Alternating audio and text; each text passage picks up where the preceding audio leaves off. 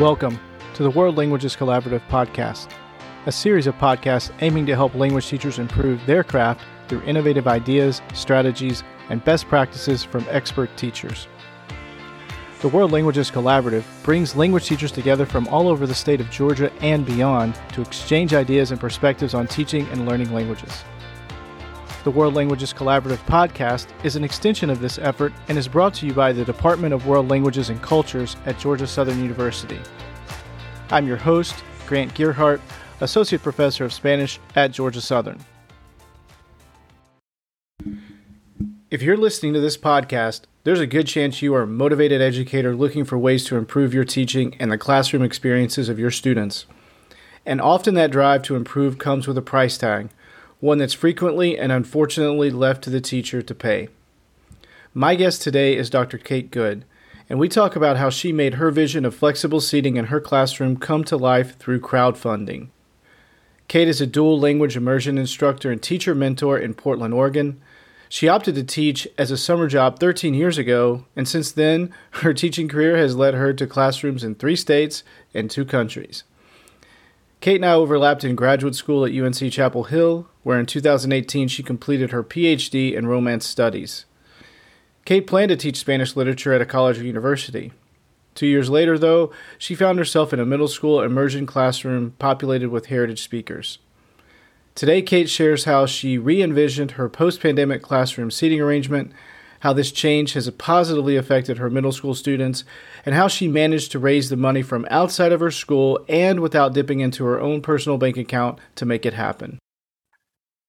All right, Kate Good, welcome to the podcast. Uh, thanks for coming on today. Why don't we start with you just telling us a little bit about yourself? Thank you for having me, Grant. Um, I am currently a seventh grade dual language immersion teacher and teacher mentor in Portland, Oregon. I work in the Portland Public School District, and I work as part of an immersion program that starts in kindergarten and goes through grade 12.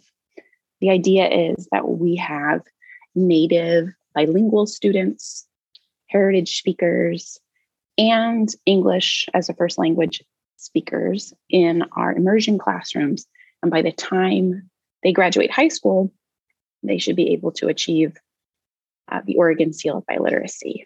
And so right now I teach in the classroom, and I'm also leading a team that is developing the bilingual curriculum for sixth, seventh, and eighth grade in Spanish and our other partner languages. Um, I came to this job after working in higher ed for a number of years. Um, I taught Spanish while I was a grad student at UNC Chapel Hill and then at Grinnell College for a year. And I took a job that, you know, an alt-ac job for uh, a couple of months after moving to Portland uh, for my partner's job and realized that what I really missed was being in the classroom. And so I came back into the K 12 sphere with an emergency teaching license right before COVID started, and then pursued my master's in teaching, which allowed me to get the Oregon teaching credentials. And since then, I haven't looked back. And I've been in the classroom uh, here for about three years. And you have a unique seating arrangement in your classroom, right? Why don't you tell us a little bit about how you've uh, you've arranged your classroom, why you made that decision, um, and how it's going. I do have a little bit of a unique situation here. And this started because when students came back from COVID, I noticed that their sort of readiness to be back in a school environment with all of the structures and strictures was just all over the place. And they had been at home for a year and sometimes more with very limited sort of obligation to attend class in the traditional ways, very limited obligation to pay attention like they would have to pay attention in a school class. And things were frankly chaotic. And what I noticed is in my classes with seventh graders after lunch, I had a group of probably two or three boys that would perch at the windowsill because it was almost like they were allergic to sitting down. They just could not sit in the seat. And this was not that unusual. Students were really um, having to readjust to spending seven or eight hours a day in school, in classes, sitting down. And if you think about yourself as an adult, trying to sit through that many hours of meetings for a 12 year old, it is almost impossible. So I requested initially some funds from our Parent Teacher Association to buy wobble stools because I knew that I needed to give my students more flexibility in their seating options as a classroom management strategy, principally. I needed people to be able to come in and calm down. And if they could do that by just wiggling around a little bit in their chair, that was going to help me. That was so successful, and those wobble stools were so popular that last summer I started to think a little bit bigger. And I thought, well, what else would be helpful? And that's when I thought about sit stand desks because instead of working at a six inch window ledge, students could actually stand at a desk if they wanted to. And I also wanted to add more wobble stools to our classroom environment. And I look at those not only as classroom management, like I said earlier, but also instructional intervention. Because when I'm working with seventh grade students, many of them come to the class with individualized education plans, IEPs, 504s, diagnosis of ADHD. And these students might be either allowed or uh, or encouraged to take movement breaks. And so if I can build that into my class environment where you can be in the class and you have the option to stand, you have the option to sit and wiggle, you have the option to sit at a regular desk, then I am meeting the needs of more of my students. Uh, how has it impacted the actual language learning in your classroom to have students have this sort of uh, flexibility with where they are and how their bodies are positioned in the classroom? That's a great point. I think that I was first sort of formally introduced to some of this idea of movement in the language classroom in my time as a graduate instructor at UNC, where our textbooks would say, okay, you need to go interview um, eight students to see who says, you know, that they like, no sé, que me gusta patinar, o que me gusta bailar. And you'd go around and you're looking for signatures of your classmates. And as I've looked into more middle grade pedagogy, some of the teachers that I uh, really admire and even some that I follow on Instagram. There's an English language arts teacher whose handle is Read It, Write It, Learn It. She talks about incorporating movement breaks and how important they are. So I view them as not only important in a language classroom, but really across all subject areas. In a language classroom, what I notice is that, for instance, the wobble stools are really lightweight. So they allow students to pick up and move that stool to different places in the classroom um, and work with different partners if they need to. Generally, I assign seats. Again, that's a tier one intervention that is designed at maintaining some order in the classroom. But I also will encourage students to stand up and move around and do those same types of interviews and uh, partner conversations that I would have done with college students. The difference is with middle school students, I almost don't think it's optional. I think that a movement break is absolutely essential to any part of the class. Um, another way that this you might see this and this movement and flexible seating in the class is let's say we're doing an activity where students need to find definitions of words or we're introducing some new vocabulary. Well, I'll post vocabulary with an image and a definition and maybe a sentence in 10 different spots around the room. So students will take their notebook and they'll walk around to each spot. I could just as easily project those 10 words and the definitions on the board and everybody stays still. And it's really less efficient to have them move around the classroom, but it's good for their focus. Um, I would think I would also add that I think like the most important change I've seen is that when I redirect students now, I have a place to send them. So I have a couple of students in one of my largest classes, which is 35, who I don't even think are aware of the fact that they walk around the class and just pace during class time. And now I've had some one on one conversations with them after class where I say, okay, you know, remember you need to be in your area. But now I have the flexibility to say, hey, so and so, you want to go to your area and you have the choice to sit or stand.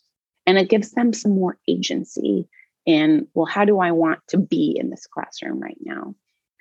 And it also allows me to say, okay, you can stay standing, but you need to be standing at your desk so that you can be reading and writing on this assignment we're doing.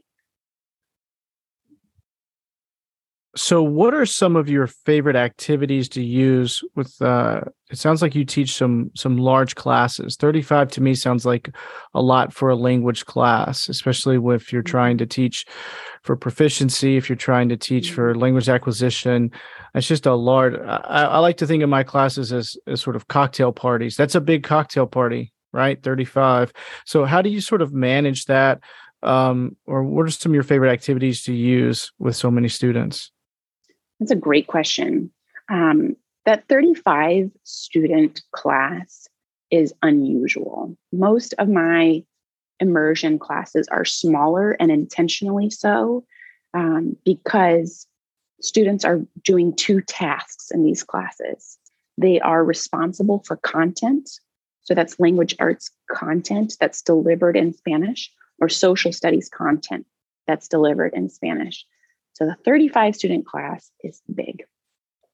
Um, some of the ways that I will get students talking to one another, moving around, is by assigning groups on the board and saying, okay, so group one, uh, your task is to read your section of the text and um, you're looking for dates in the text. This is in a social studies class.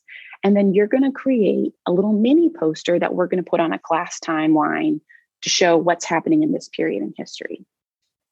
Uh, a lot of the tasks that I have my students do in class are really aimed at differentiating the instruction because I have a huge variety of learners, and this was not something that I saw in my college level classes.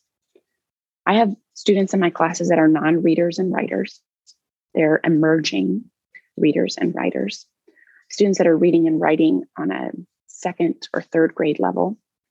And then on the other end, I have students who are reading well above grade level. And each student is entitled, and legally so, even to learning that meets their rate and level.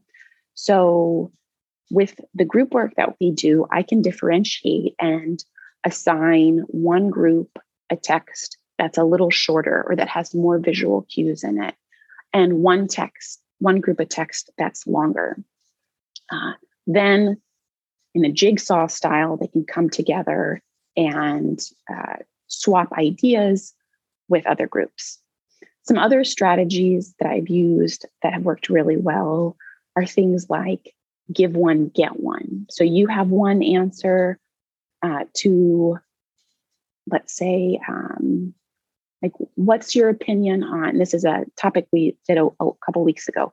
Who's responsible for educating students about drug use? Is it parents or schools, or families or schools? And so I'm going to circulate. I'm going to give you my answer. You're going to give me your answer, and then we're going to keep moving. Um, other tasks that are sort of similar to that uh, would be interviews. What does compañero uno say? What does compañero dos say? How are they similar or different? Um, so that that's just some of the ways I build in those speaking structures, movement breaks, group work in class. It sounds like your classroom is very a very social place, and I imagine that your seating arrangement has played a role in its success. Um, mm-hmm. What would be your advice to someone who's thinking about maybe adopting an alternative seating arrangement in a in a language classroom? Let's say at the middle school, high school, uh, even even um, post secondary level. Yeah. What what are some of the things that we should be looking out for in terms of obstacles, opportunities? Just give a little advice. Okay, so I have a couple of things that immediately come to mind. One is to begin with the question what is the problem you are trying to solve? Because it rather than just beginning things and saying, like, oh, I want to experiment with this, think about well, what am I trying to do? Am I trying to sit different students or seat different students next to one another? Am I trying to allow for aisles for movement in the class so that I can circulate more easily or so that students can circulate more easily? Am I trying to create small groups, large groups? So start with that problem in mind. The second thing I would say is to gather data. And as teacher researchers, we are in our classroom every day. And there's lots of different ways that we can gather data. It can be something like just an informal note to myself after the class of like this this seating arrangement worked well here. These students need to move back um, from the front of class to the back of the class, or vice versa. Um, or it can be something like tally marks. Like today in class, I noticed that I was able to uh, check in with students in these zones, but not in these zones. So tomorrow I know I need to move things around so that I can work in those different zones. Um, so gathering data helps me figure out what's working and what's not. Uh, at the end of last quarter, for instance, I talked to students because uh, desks were arranged in a pattern where students were shoulders perpendicular to the board so that they were facing one another. And what students were constantly telling me was, Maestra, when we're doing that, it's like we're facing one another and talking, but we're not really paying attention to the board. We're not paying attention to what you're doing. These are these are pretty self-aware seventh graders here who are saying, actually, I need to be facing you in order to pay attention.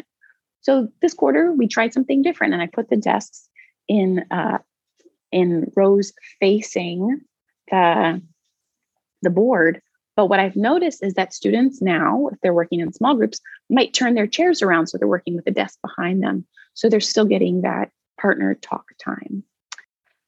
And the third thing I wanted to add was this idea of learning protocols. So, this is a way for students to come into class and know what to expect. And we can use our seating as part of this. So, some of the ways I've seen this happen are desks are tagged with um, shapes, colors, numbers. And one of the protocols in the class might be okay, today, triangle groups are working with one another. Today, number ones are working with one another. Today, red groups are working with one another. And when this is already designated on the desk, the groups are already made students know what to expect and they're ready to go. So this helps even out transitions. And it's also something that I think about as an SEL or social emotional learning intervention because the classroom becomes a predictable space. I know I'm going to walk in that class. I know that my Maestra is going to ask me to work with a different group, and the only variable is which group I'm going to. Um, Zaretta Hammond, in her book about culturally responsive teaching in the brain, mentioned this idea of learning protocols as something that's really critical, especially um, at the K 12 level, that I think is something that would be great in higher ed too. I'd also, I think it's really valuable for you to talk about how you were able to get these desks because just for our listeners, I knew Kate in graduate school. We overlapped for a few years. Um, and then it showed up on LinkedIn that she was sort of raising money to help f- fund these desks. And it was through something I, wasn't aware of. I think it's worth sharing how you're able to uh, get funds to do this um, in sort of a crowd crowdsourcing type of way. Tell us a little bit about that. I fell into the crowdsourcing of funds for classroom materials uh, after talking with our school librarian here and saying, Oh, I want to buy a set of books for my students. And after living as a graduate student, making you know under twenty thousand dollars a year for many many years, and then finally having a teaching salary, I you know I was feeling flesh. Okay, I'll just go ahead and buy the book set. This is no problem at all. This was sort of the early teacher enthusiasm I had, and she was like, "Wait, wait, wait, wait, wait! You don't want to do that. Go ahead and start a donors choose account, which is a crowdfunding site specifically for K 12 public school teachers, um, where they upload the project that they want to do. It's vetted by Donors Choose. And then Donors Choose uh, allows you to share the project on social media and even reaches out to their own contacts to get the project funded. And every once in a while, you'll find things like, okay, this month there are matching funds for this type of project, or um, teachers in Oregon have matching funds for this type of project. So, my first project on there was actually trying to build a library of diverse books for my students. And it went so well that I thought, I'm going to try that again. And a year later, I pulled together second donors choose for the flexible seating options in my class. And Donors Choose gives you uh, some guidance, and they say, hey, typically projects under X number of dollars, and I can't remember that number off the top of my head. It's like 500 or $1,000 are funded. And my project was over $1,000. And I thought, okay, I'm going to go out on a limb a bit because I think it's valuable to have three sit stand desks and six new wobble stools. And so I went ahead and launched it, even though I was over their suggested amount. I posted it to my Instagram, my Twitter, and my LinkedIn. And donations just came in. And you have a number of months to get all of the donations. Uh, and so as I realized I was getting closer and closer to the end of the project, I'd post updates on social media and say, okay, we're this much funded. And all of a sudden, a new stream of donations would come in. Or I'm now $175 to completion. And all of a sudden, a new stream of donations came in. Um, and it was amazing. And all of a sudden, the project was funded. So I've had a really great experience using Donors Choose as a fundraising platform. Um, they are very transparent in how the funding is used.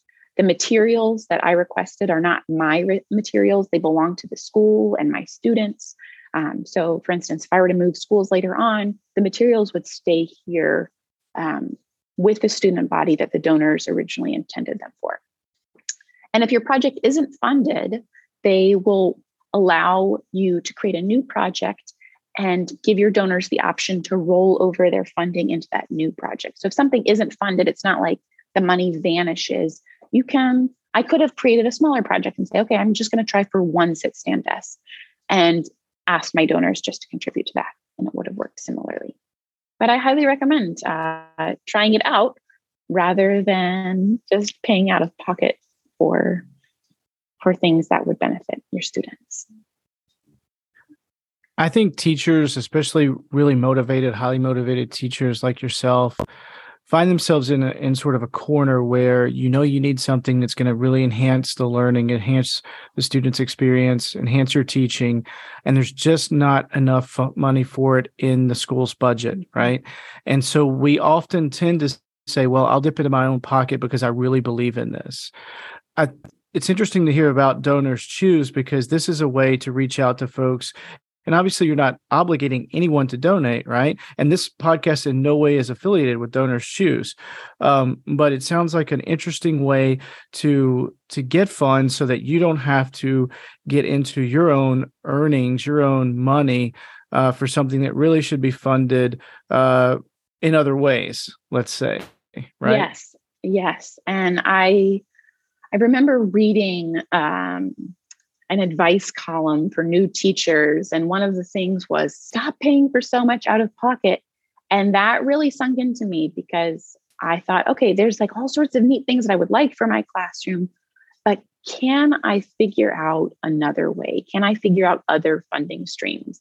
Because even though a teacher's salary is more than a grad student salary, it's still not um, it's still not crazy money, and it's good to stop and reflect and think about well, what other ways do we have? Uh, and DonorsChoose is one of them. Kate, you're doing an excellent job. Your students are so lucky to have you as their teacher, and your school is very lucky to have you as one of its leaders. Uh, I admired you greatly in, in, graduate school and all you did there. Uh, and it's awesome to see all the success that you're having at the pro- professional level. Um, I'm going to link in the show notes some of the things that you mentioned in this podcast as well. Um, but I hope we can have you on again at some point uh, to discuss other aspects of teaching, especially the dual immersion, which is something that is growing in Georgia. The seal of biliteracy is something that we're really emphasizing here. And I think your perspective would be outstanding for a lot of our listeners who are in this area, uh, as well as beyond. Um, bilingual education is is a growing, growing field of education. So thank you for your time. Thanks for being with us today. And I hope we can connect again soon in the future. Thanks so much for the invitation. Thank you for listening to the World Languages Collaborative podcast. We hope you enjoyed today's episode, and please give us a like and share this podcast with your colleagues and anyone interested in languages. To learn more about the World Languages Collaborative, contact Dr. Mark Linsky from Savannah Chatham County Public School System at mark.linsky at sccpss.com. That's Mark, M A R K, dot Linsky, L I N S K Y, at sccpss.com. Again, thanks for tuning in, and we'll see you next time.